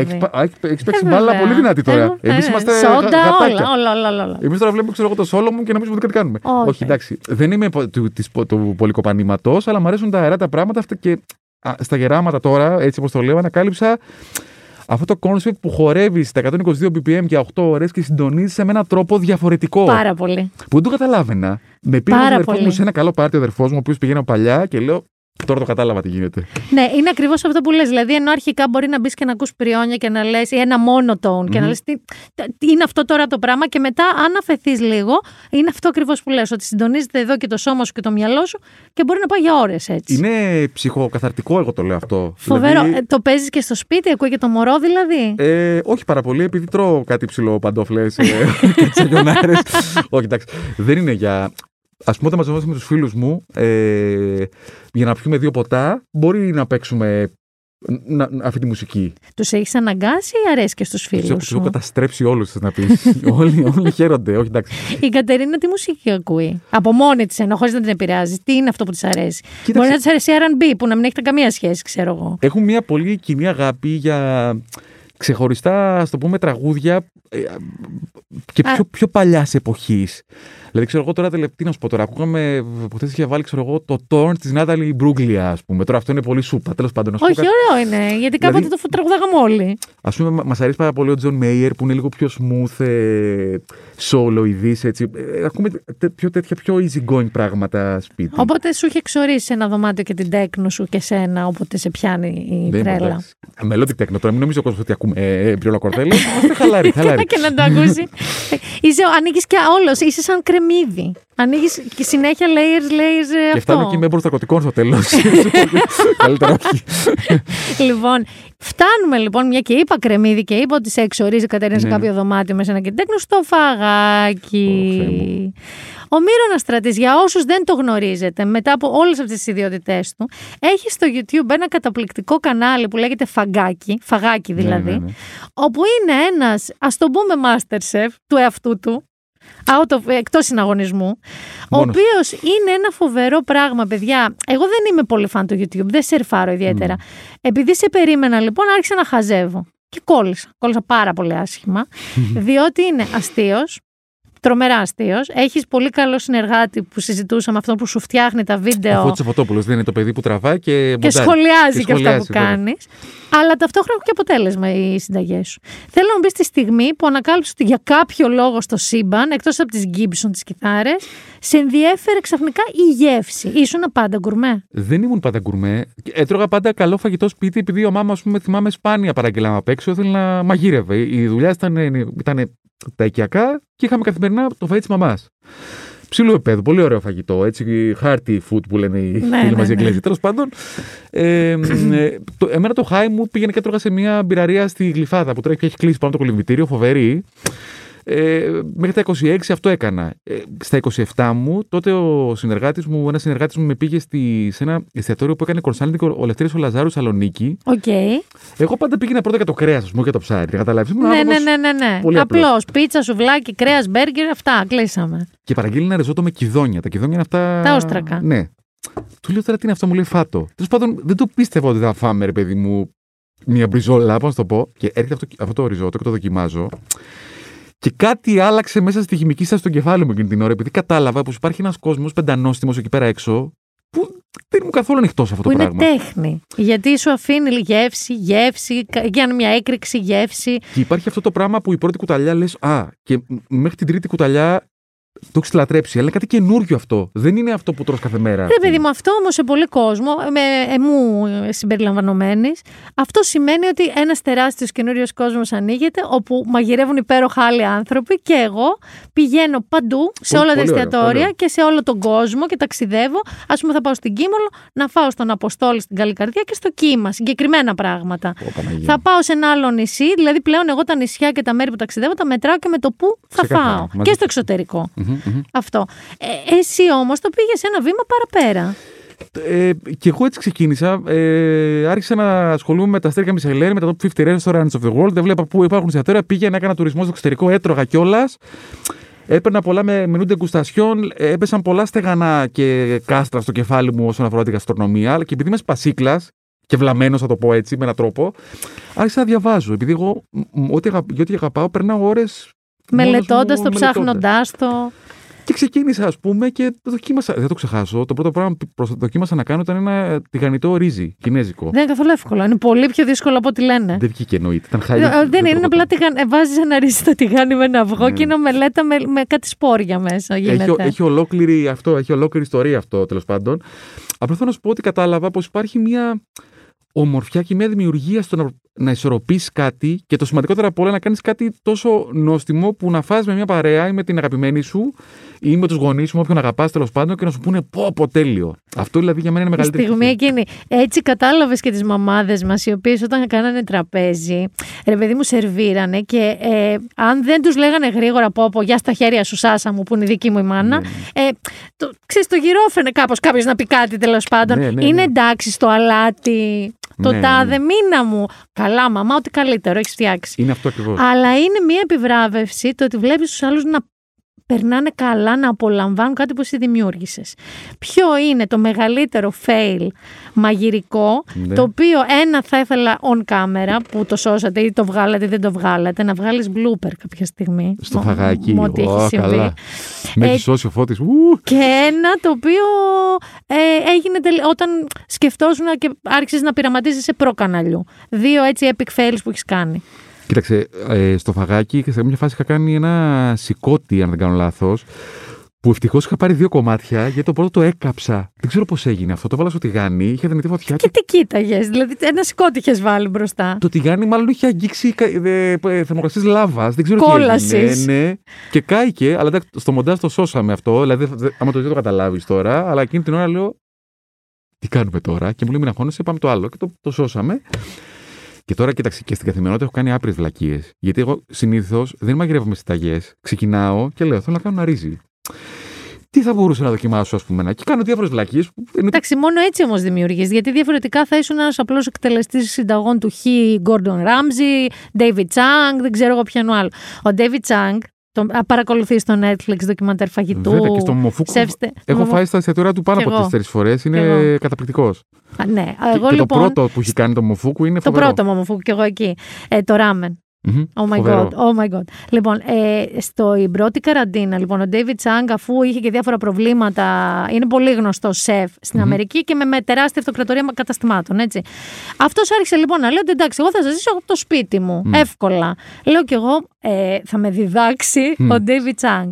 Ε, θέλω να σου πω ότι καταρχάς γκρίνιαζε που δεν είχε όλα του τα εργαλεία, δεν έχω λέει rice cooker. Που του λέω ποιο rice cooker κούκλα μου, όλη μια κατσαρόλα με νερό έχουμε Ναι, με το σωστό. ρύζι. Ήθελα να σου πω ότι παρατηρούσα ότι ακόμα και η προσαρμογή του σε μια οικιακή κουζίνα που πρέπει να έχει χρόνια να μαγειρέψει οικιακή κουζίνα, είναι αυτό που λες εσύ. Δούλευε πάλι με το μάτι, με την αίσθηση, άρα μόνο έτσι δημιουργείς.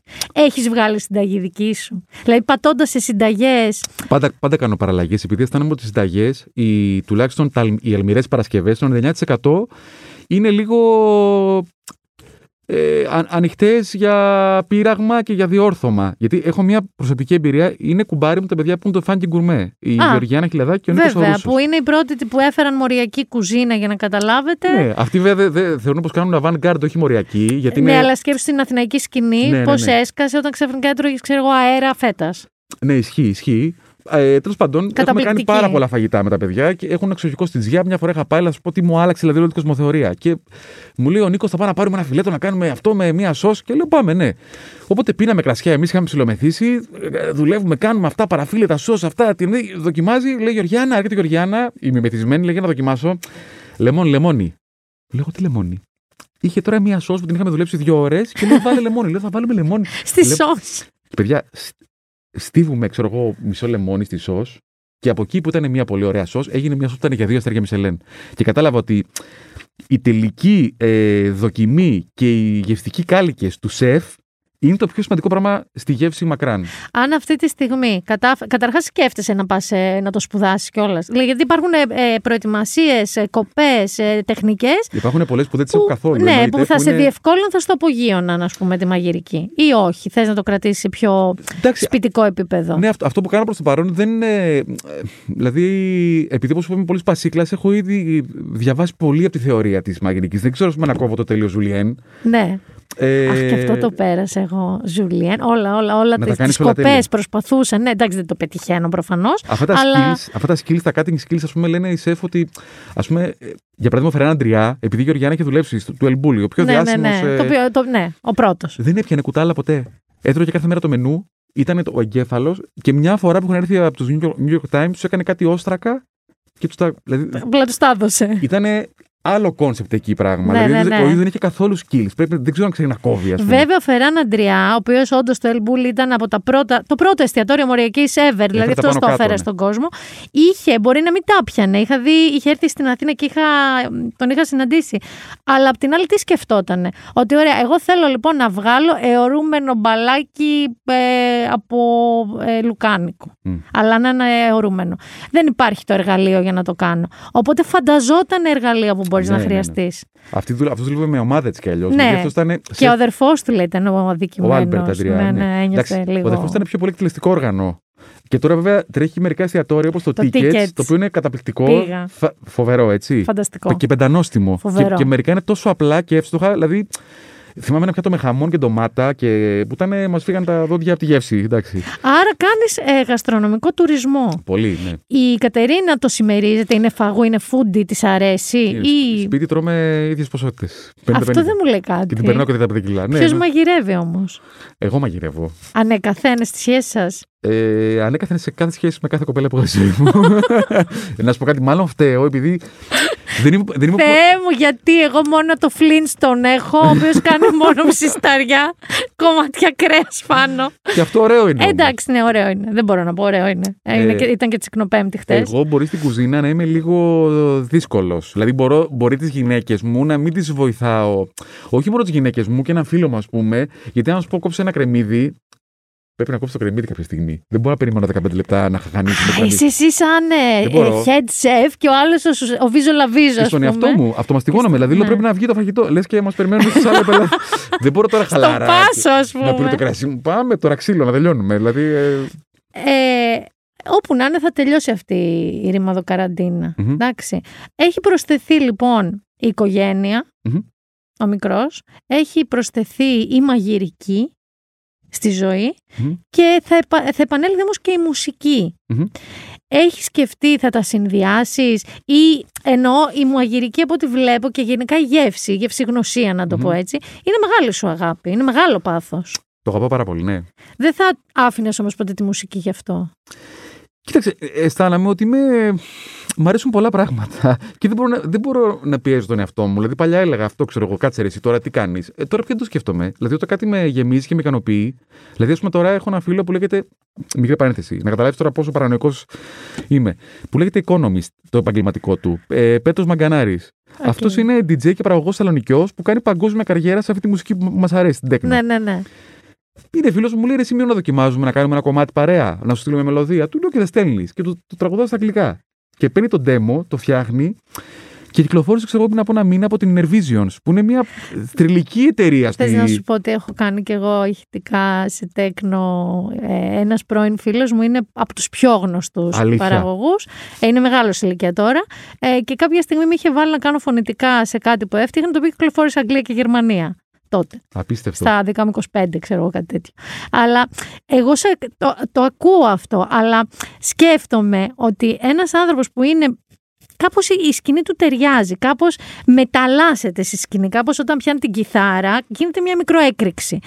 Θεωρώ ότι όλο αυτό έχει μπει λίγο πίσω, γιατί και έχει αλλάξει λίγο η μουσική σκηνή που αρχίζει Ισχύει. και επανέρχεται, αλλά έσκασε και ένα χρόνο η πανδημία, τα τερμάτισε όλα, τα Αλλά εμείς τελείωσε όλα. είμαστε άνεργοι, δεν ξέρω. Άνεργοι, δηλαδή δεν ξέρω πότε θα ξαναβρεθούμε πάνω στη σκηνή. Ρε παιδί μου, τη στιγμή που θα ξαναβρεθείς όμως, έχω την εντύπωση και θα πιάσει την κιθάρα και θα χοροπηδήσεις και κάποιος θα ουρλιάξει από κάτω γιατί θα υπάρχει κοινό. Είναι στο αίμα σου αυτό το πράγμα. Εντάξει, είναι και λίγο. Αυτό που είπα νωρίτερα σε κάποια φάση, πραγματικά με ισορροπεί η σκηνή. Δηλαδή αυτή η έκθεση μεγάλη, ε, όλο το υπόλοιπο το πολύ ήρεμο και το πολύ ιδιωτικό που έχω, μου, με, με φέρνει στα ίσια μου. Δηλαδή, ε, μου έχει λείψει ξεκάθαρα αυτό το πράγμα. Αλλά δεν είναι, από την άλλη, δεν θεωρώ ότι κάνω και pop.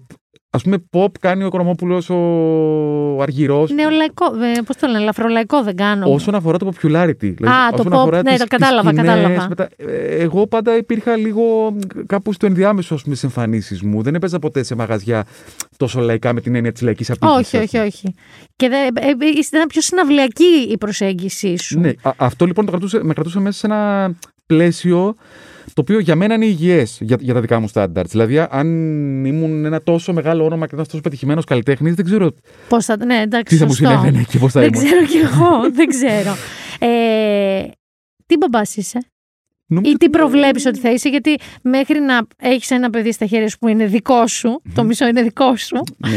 ε, δεν ξέρεις τι μπαμπάς μπορεί να είσαι. Τώρα θεωρώ ότι μπορεί να έχεις μια εικόνα, δηλαδή ακόμα από το άγχος σου π.χ.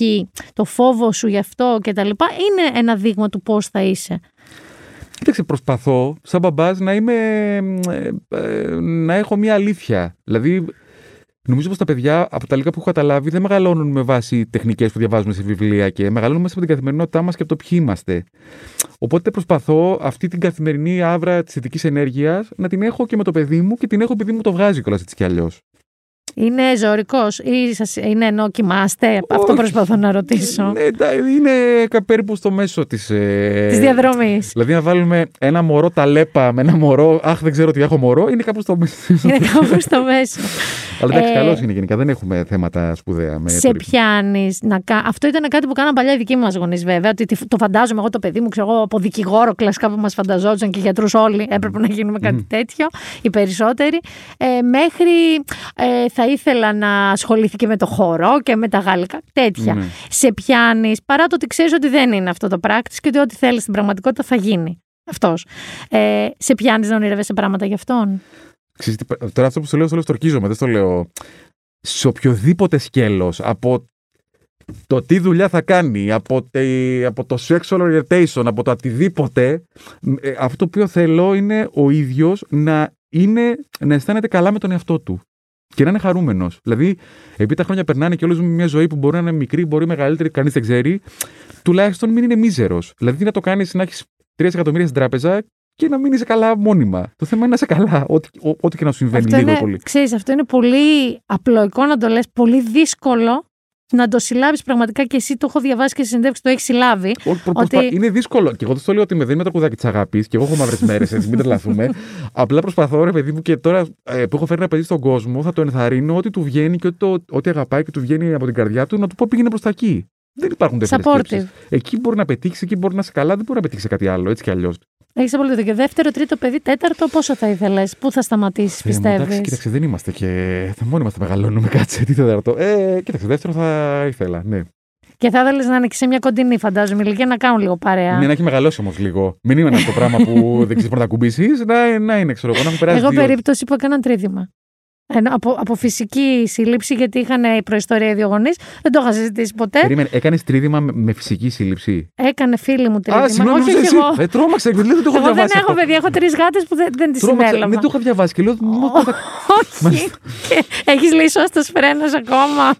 Αυτό που θέλω να σου πω είναι ότι ναι, καμιά φορά συμβαίνει και αυτό με πολλά ταυτόχρονα συνομιλικά. Εντάξει, αυτό θα. 7 μηνύτικα, 7, 8 μηνύτικα, 9 μηνύτικα, 10 μηνύτικα κτλ. Φοβάμαι να σκεφτώ πάντω πώ θα είναι αυτό. Δεν είναι, θα σου Θα- πω θα εγώ. Είναι τύπου. Τώρα που είναι τριών χρονών, τρία γόρια δε. Ήταν λίγο δύσκολο. Δύσκολο. Ε, ερώτηση τελευταία. Βεβαίως. Ε, Ποιο θεωρείς τώρα στην ηλικία αυτή κοντά στα 40, δεν θα λέω 39 να ξέρεις, Μύρο, θα πω 40. Ποιο είναι ένα πράγμα που θεωρείς ότι έχεις κατακτήσει για τον εαυτό σου, το οποίο είναι καλό για σένα, καλό και για τους γύρω σου, αλλά κάτι καλό; Και ποιο είναι κάτι το οποίο θες πάρα πολύ να δουλέψεις, που είχες από παλιά ή το απέκτησες στην πορεία, σας στραβό. Θέλω ένα καλό, καλό σου στοιχείο που θεωρείς ότι ρε, εσύ αυτό το έχω κερδίσει και θα το πω και είμαι περήφανος. Πω, πω, είναι πολύ δύσκολο αυτό να σου πω την αλήθεια. Ξέρεις, ε, αυτό που έχω κερδίσει θα το γυρίσω πάλι σε ανθρώπινες σχέσεις. Είναι ότι έχω φίλους ε, από μικρή ηλικία που η σχέση μας συνεχίζεται μέχρι και τώρα και είμαστε πάρα πολύ αγαπημένοι. Αυτό λέει πολλά για όλους μας. Βέβαια. Γιατί όλοι έχουμε περάσει καταστάσεις και κτλ. Αλλά είμαστε ακόμα μαζί, βρισκόμαστε, πίνουμε, αποσυμπιέζουμε τα προβλήματά μας ο ένας πάνω στον άλλον. Ε, δηλαδή, όταν πίνεις ένα ποτό με ένα φίλο σου, θα μου πεις πού θα το πιεις το ποτό; Ξέρω εγώ. Στο σε μια σιβεράντα, ταράτσα. σε zoom ακόμα. Δεν έχει σημασία πού στην Ακριβώς. πραγματικότητα. Ακριβώς αυτό. Ε, γι' αυτό είμαι πολύ, πολύ ευτυχισμένος. Και Είναι για το σημα- ότι ας αυτό είναι πούμε, πολύ σημαντικό. έχω μια πολύ ουσιαστική και αληθινή σχέση για παράδειγμα με τους γονείς μου, χωρίς προβλήματα. Είμαστε, πολύ, είμαστε καλά, είμαστε πολύ καλά. Ξέρεις τι μου περιγράφει τόση ώρα; Ε, έναν άνθρωπο ο οποίος για να μπορεί να είναι τόσο όσο δοτικός, αλλά και με όρια, αλλά να έχει ανθρώπους γύρω του, τα έχει βρει λίγο με τον εαυτό του. Αλλιώς δεν γίνεται. Πάντα ψάχνεις τον άλλον, το δικό σου φταίξιμο, το κάτι. Αν έχεις αυτό που μου περιγράφεις, απρόσκοπτες σχέσεις, δεν σου λέω τώρα για μικροθέματα, Ναι, ναι, ναι, ναι. σε γενικό Καλά, βαθμό. εντάξει, εννοείται τώρα. Τι... Αυτό σημαίνει μια, ένα, ένα πολύ καλό επίπεδο αυτογνωσίας. Ε, Άρα αυτό είναι ένα, είναι ένα κέρδος μαζί με τις σχέσεις. Είναι, αυτό νομίζω το έχω δουλέψει πάρα πολύ. Από την άλλη, αν κάτι μου λείπει και μου έλειπε από μικρό παιδί και παρόλα αυτά, ας πούμε, έχω κάνει μερικά πράγματα, ίσως επειδή είμαι τυχερός, είναι ότι δεν έχω πάρα πολύ αυτοεπίθεση σαν άτομο. Δηλαδή, δεν, δεν έχω χτυπήσει ποτέ πόρτα σε ένα συναδελφό μου για να του πω: Έχω γράψει ένα τραγούδι για σένα. Α, έχω- έχει αυτή τη συστολή, ε. Ποτέ, ας πούμε, δεν πήγαινα να πω ένα γεια πριν ξεκινήσω ας πούμε, να τραγουδάω, να, του- μ, σε ένα καμαρίνι να πω σε κάποιον Σε θαυμάζω, μπράβο. Ε, φοβάμαι μην ενοχλήσω, μην γίνω αδιάκριτος. Έτσι δεν γίνεται η δουλειά όμως. Τελικά βλέποντάς σε μπορεί και να γίνεται. Όπως, όπως και, και έτσι θέλω να κλείσω, έχω μια τεράστια ταύτιση μαζί σου σε κάτι που λες, το οποίο όταν είσαι μικρός ακούγεις λίγο σαν ε, περίεργο φρούτο. Είχα διαβάσει που έλεγες ότι δεν είσαι πολύ της καψούρας, γενικά των ακραίων συναισθημάτων, ένθεν κακείθεν, δηλαδή καλά και κακά. Και εγώ, σαν άνθρωπο, είμαι ένας άνθρωπος ο οποίος εννοείται ότι στα 20 ερωτεύεσαι λίγο πιο παθιασμένα από ότι στα 40. το Οκ. συζητάμε, ναι. Αλλά δεν ήμουν ποτέ του κινηματογραφικού, μελοδραματικού, αυτοκαταστροφικού έρωτα. Δεν, δεν μπορούσα να το διαχειριστώ, ούτε και να το διανοηθώ. Και είμαι βέβαια εννοείται ακόμα έτσι. Και αυτό θεωρώ ίσως, γιατί και εγώ είμαι πολύ, συσ- ε, έχω συστολή. Ε, ίσως να παίζει ένα ρόλο. Δηλαδή ε, το volume των συναισθημάτων που αφήνουμε ή που έχουμε σαν οι- εμείς οι δύο και εγώ ντρέπομαι πάρα πολύ να μην ενοχλώ όλη την ώρα. Εντάξει, νομίζω ότι είναι ωραίο πράγμα να έχεις ένα control και ρε παιδί μου, οι δουλειές και οι σχέσεις να γίνονται κομψά, εράτα και με λεπτότητα. Δηλαδή, νομίζω πως η λεπτότητα είναι σημαντικό πράγμα στι μέρε μα. Δεν είναι κάτι το οποίο έχει χαθεί. Επειδή έχουν γίνει όλοι πολύ. Ε, ξέρεις τώρα πια ζούμε, είναι, είμαστε όλοι έγκλειστοι. Τα social media γίνει μια αρένα. Ο ένας βρει τον άλλο, γίνεται ένας χαμός. Δηλαδή αυτό με στεναχωρεί πάρα πολύ. Αλήθεια, τα βλέπω και στεναχωριέμαι, μαυρίζω. Μίλησες πριν σαν γνήσιος χαροπλάστη, να ξέρεις. Αέρινο, φίνο, λεπτό. Ήταν Εγώ Κωστέλο Παλιάρος, ξεκάθαρα. περιγραφή μαρέγκα. Ε, συμφωνώ, ωστόσο. Με βρίσκεις απόλυτα σύμφωνη εμένα. Ε, σε ευχαριστώ, Σοφέ Μύρονα Στρατή. Εγώ ευχαριστώ πάρα πολύ. Ε, δεν θέλω να σου ευχηθώ τίποτα, γιατί πιστεύω ότι με όλη σου τη συστολή και με το όλο αυτό πας πάντα εκεί που θες, εκεί που νιώθεις, εκεί που σε κάνει χαρούμενο. Οπότε θα σου ευχηθώ να συνεχίσεις να κάνεις αυτό. Ε, και να είμαστε καλά Εντάξει. και να πιούμε και ένα ποτό καμιά Να μέρα. πιούμε ένα ποτό και να, γι- να σε δω και DJ τέκνο και τι στον κόσμο. Θα σε καλέσω, σε κάνα σετάκι μου. Θα ερχόμουν να ξέρεις. με, δεν ξέρω, με τζιριάτρικ πιθανότατα πια. με χεράκια πάνω και αρθρίτιδες. Αλλά θα έρθω. Οκ, εντάξει, σε εντάξει. ευχαριστώ Και πάρα εγώ, πολύ. και εγώ ευχαριστώ, ευχαριστώ. Και μετά το φανταστικό Μύρονα Στρατή που επιμένω μπείτε στο YouTube κανάλι του στο φαγκάκι, φαγάκι και είτε μαγειρέψτε αυτά που λέει είτε γελάστε πάρα πάρα πολύ πραγματικά με τον ίδιο. Ε, ένα άλλο πράγμα που θα σας προτείνω εγώ τώρα, γιατί εγώ το εννοώ μείνετε λίγο εκτός social media, μείνετε, δεν βλάπτει αυτές τις μέρες, είναι, δεν είναι καινούριο, μη με κοροϊδέψεις, ούτε εσύ ούτε κανείς σας, αλλά εγώ τώρα το βλέπω. Επειδή αυτή είναι έντονη πολιτικά περίοδος. Με πολλή αντιπολίτευση, κυβέρνηση, ομιλίες, διαπλοκές, συνεννοήσεις. Βλέπω τον Μπόργεν. Το δανέζικο, είναι στο Netflix, είναι τρεις σεζόν και αφορά την κυβέρνηση προφανώς της Δανίας και αφορά το πώς ήταν η κρατέα κυβέρνηση που ήταν μια δεξιά κυβέρνηση, ο, αυτός που ερχόταν να του πάρει τη θέση ήταν μια κεντροαριστερή κυβέρνηση, τελικά μπήκε στη μέση σαν αριθμιστής μια γυναίκα που ας πούμε ήταν το κέντρο, και ούτω καθεξής. Και αρχίζουν και γίνονται διάφορα με διαπλοκή με μίντια, με πώς χειρίζονται τα μίντια τις ειδήσεις. Καταπληκτική σειρά Μπόργεν. Και θέλω να σας εκμυστηρευτώ ότι από το πρώτο επεισόδιο, επειδή είναι λίγο ξεκάθαρη η ρόλη και μοιάζουν σε κάποια πράγματα με την Ελλάδα. Λέω τον έναν, ο οποίος ήταν η επερχόμενη κυβέρνηση και ήταν έτσι πιο κεντροδεξιός, τον έλεγα κυρία Κομιτσοτάκη για να συνεννοούμε. Αλέξη Τσίπρα τον αντίπαλο, Φόφη Γεννηματά τη γυναίκα που τελικά έγινε πρωθυπουργός. Και να ξέρετε ότι κουμπώνουν ε, ε, Έλληνες σε όλου του ρόλου του Μπόργεν. Οπότε εγώ γι' αυτό σας λέω να το δείτε. Παίξτε το παιχνίδι που παίζω κι εγώ. Ε, άμα ανακαλύψετε και κανέναν άλλο συσχετισμό εκεί στα μίντια κτλ., στείλτε μου. Μέχρι την επόμενη εβδομάδα που δεν ξέρω τι άλλο μπορεί να συμβεί. Μίνα Μπυράκου, been there, done that. Πολλά φιλιά και μία συμβουλή θα δώσω, μία προτροπή, ψυχραιμία. Με ψυχραιμία όλα θα γίνουν, όλα θα τα λύσουμε και κυρίως δεν θα φάμε τα μουστάκια μας 24 ώρες το 24ωρο ακόμα και με ανθρώπους που αγαπάμε.